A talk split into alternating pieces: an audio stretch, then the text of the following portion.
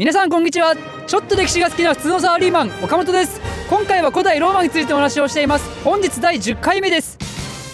えー、今回からはですね内乱の1世紀についてお話をしたいと思います。内乱の1世紀とは何かと言いますと、えー、簡単に言うと前回お話ししたグラックス兄弟の改革の後に紀元前1世紀に起きた、えー、ローマ人がローマ人を殺しまくる共和制ローマのですね大混迷期のことを言います。で内乱はですね大きなところで主に3つありまして1つ目はマリウスという人とスッラっていう人が戦ったもの。でもう1つが、え、第1回三等政治のメンバーが戦ったやつ。で最後がですね第2回三等政治の人たちが戦ったもの。で今日はマリウスとスッラについてお話をしたいと思います。あのマリウスとスッラって聞いてもあんまりねピンとくる人いないと思うんですけどっていうのも教科書でもねこの人たちって名前ぐらいしか出てこないからだけどあの今回はね学校で習わないをテーマにやってますんでこのマリウスとスッラについてね1回分丸々使ってたっぷりとお話ししたいと思います。まあ大まかな内容としては前回最後に出てきた門閥派と平民派っていう人たちがねあのこのマリウスとスッラについて戦うわけですけどマリウスが平民派でスッラが門閥派です。であのマリウスっていう人がそもそもなどういう人かというとマリウスってね平民出身なんですよ。でしかも貧民層なんですよね。だからローマ市民でいうとゲのゲの出身なんですけどでもこいつ武力が半端なくてその腕っぷし一本でね出世ししまくるんですよ。でそれに対してスッラっていうのは確かスキピオと同門でだから貴族生まれのもうバリバリのローマ貴族なんですよね。でこの2人が争うと。でマリウスっていうのがどのタイミングで表舞台に出てきたかというと紀元前のね110年前後に起きたヌミディアとの戦争があってこれユグルタ戦争っていうんですけどグラックス兄弟が死んだ20年ぐらい後ですね。でこの時に最初に副官として参加するんですよねこの戦争に。でただこの時の司令官とマリウス仲悪くてだけどローマ兵もねマリウス推しなんですよね。でマリウスは、まあ、この時すでに活躍したからローマ兵も知ってるとあのマリウスの凄さを。マリウスはね一回それでローマに戻ってでコンスルになるんですよ。だからこれで初めて彼らがコンスルになったと。でそれで自分を司令官にして戦場に戻っていくんですよね。でだけどねその前の司令官がこう仲悪かったからやっぱ意地悪するんですよマリウスに対して。その今まで戦ってたローマ兵をね今度はアフリカじゃなくて北方に移動させたりするんですよね。でマリウスはこんな軍じゃ戦えないってことででそれに対応するためにあのね有名な軍政改革を行うんですよ。以前もねお話しした通りこの時のローマって国が大きくなったにもかかわらずね軍事制度は全く変わってなかったんですよ初期段階から。だけどこのマリウスがすごい大規模な改革を行ったと。だからマリウスのね一番有名なところはもしかしたらそれだと思いますね。その改革の内容ですけどまずね徴兵制だったものを志願兵制に変えるんですよ。あの前々からお話ししてる通りねローマ市民ってみんな戦争に参加する義務があるんですよ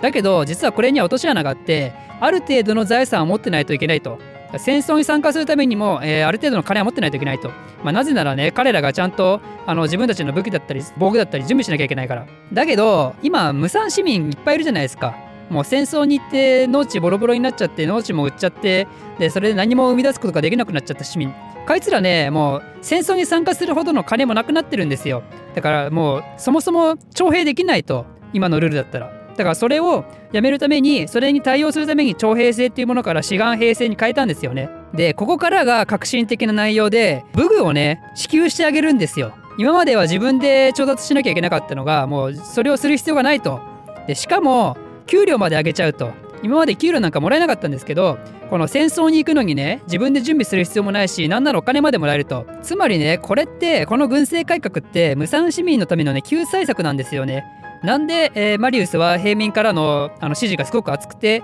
まあ、平民派になると何も生み出せなかった無産市民がねこれによってローマ市民のプライドを取り戻すわけですよね。ということでこれで兵士もね強くなってヌミデアなんか倒すわけですよ。であれ？ってこれでもうあのグラックス兄弟のある意味野望を成し遂げたじゃんって思うかもしれないんですけどあの実はねこれで全部問題解決したかと思いきやこの後ねこの軍政改革をきっかけに大きな争いがどんどん続いていくんですよ。こうやってあの参加マストな徴兵制じゃなくて金に応じて志願するってなると今度はね金持ちのところに人が集まるわけですよ。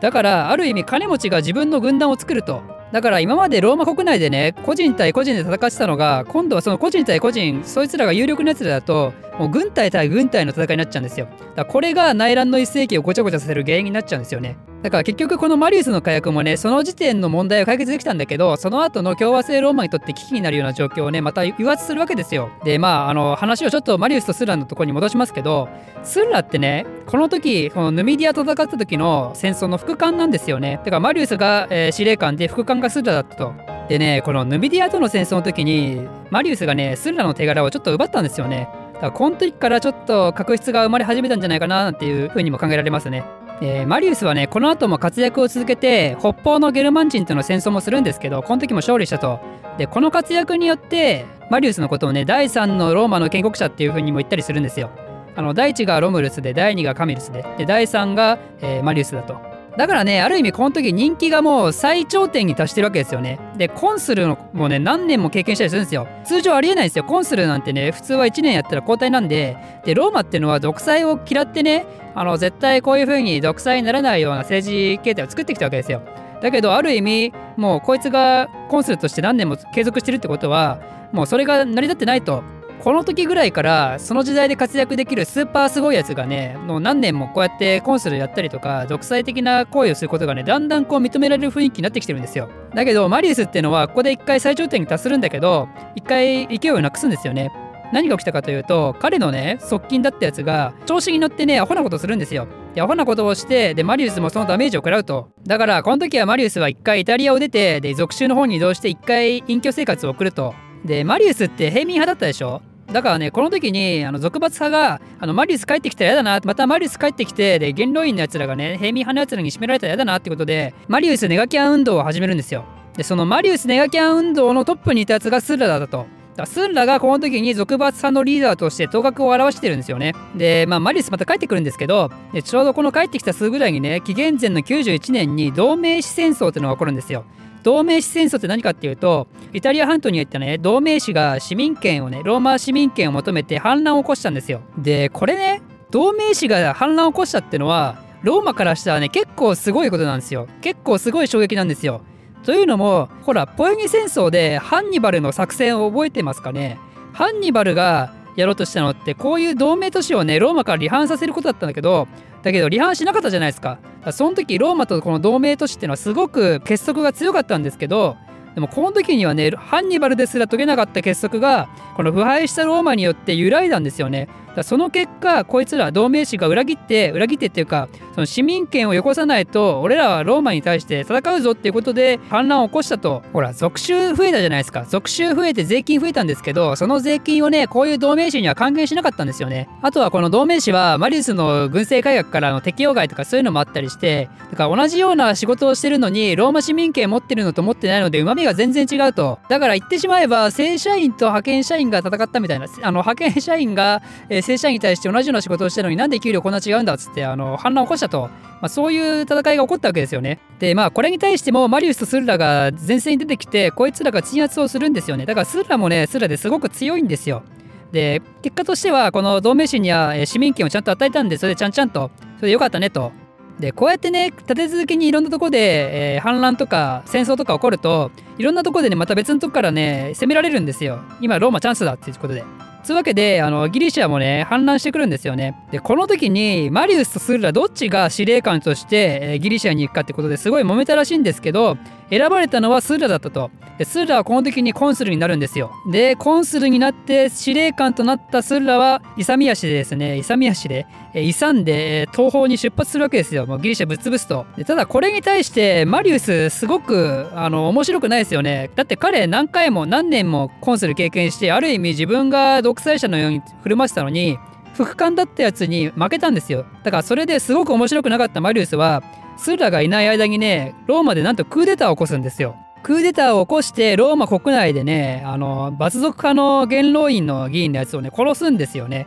で、それで自分をトップにする法案をね、押し通すんですよ。だからクーデターは達成したと。で、それを知ったスーラは、その戦争の途中だったんですけど、一回ローマに帰るんですよ。で、ローマにこの時なんと武装した状態で突入してくるんですよね。でこれもねローマの最大のタブーですよ。武装した状態でローマに入るっていうのは。この時ローマのトップってマリウスだしでしかも元老院の議員も平民派でガチガチに固められてるからだからスルラって言っちゃえばこの時逆賊なんですけどだけどこのスルラはねあのマリウスの戦いに勝つんですよ。で勝ってマリウスを捕まえると。なぜならローマの市民兵よりもスルラの兵士たちの方が強かったからね。だからこの時にマリウスも捕まっちゃったし平民派のやつらもね殺されて罰族派が盛り返すんですよ。でスンラはマリウスを死刑にしたかったんですけどマリウスもね昔すごい戦争で活躍したローマの英雄だから殺せないんですよ。あんまり気軽に。だからローマ人はマリウス殺したくないと。だからねこの時にゲルマン人を使って殺そうとするんですけどちょっとねこの時マリウスがあまりにも堂々としたもんだから殺すなら殺せよおめえにその勇気があるんだったらなみたいなそんなことを言うんでそれでゲルマン人も恐れを出して殺せなかったと。だからまあ別にじゃあいいと。マリウス生きててもいいけどその代わりお前牢屋でおとなしくしてろよってことであのスンラはね今度キンナっていうもう一人のコンスルにね後を託してでもう一回戦争に出発するわけですよ。あのギリシャのいた東方の方にね。でこの後を託されたキンナね何をしたかというとなんとね彼スンラのことを裏切るんですよ。スンラのことを裏切って平民派につくとてかマリウスの方につくと。マリウスはこれでまた復活するんですよ。で復活したマリウスが何をしたかというと今度ねローマで大虐殺始めるんですよ。マリウスに反対する人を殺しまくるんですよね。これもねまたすごい事件ですよローマからしたら。ローマ第3の建国者とか言われてたやつがローマでローマ人を殺しまくるんですよ。だからローマからしたら前代未聞なんですけど本当に。でそれであのまた執政官にね舞い戻るんですよね。このマリウスがね。でこの時に本当にすごい人いっぱい殺されたらしくて元老院議員もね確か50人ぐらい殺されてるしでローマ市民も1000人以上殺されてるしだから今ローマ国内は本当にマリウスに賛成するやつしかいないと。でスルラは外にいてまたこいつは逆賊扱いだと。だからねマリウスのまた新しい暴君の時代が始まるかと思いきやこの後ねマリウスなんとすぐ死んじゃうんですよだってもうこの時マリウスもう70歳だからねだからおじいちゃんいいおじいちゃんなんですよだからもう野心はあったけど死んじゃったと。で勢い盛んだった平民派もこうやってリーダーを失ってしまったから今度は逆にスンラによって虐殺され返すんですよ。ほとんどの平民派のトップ平民派のうるさいやつらはここで死んだと。でそれでえー、スーダが今度は終身の独裁官に就任するんですよ。独裁官だからもう本当に独裁ですからね。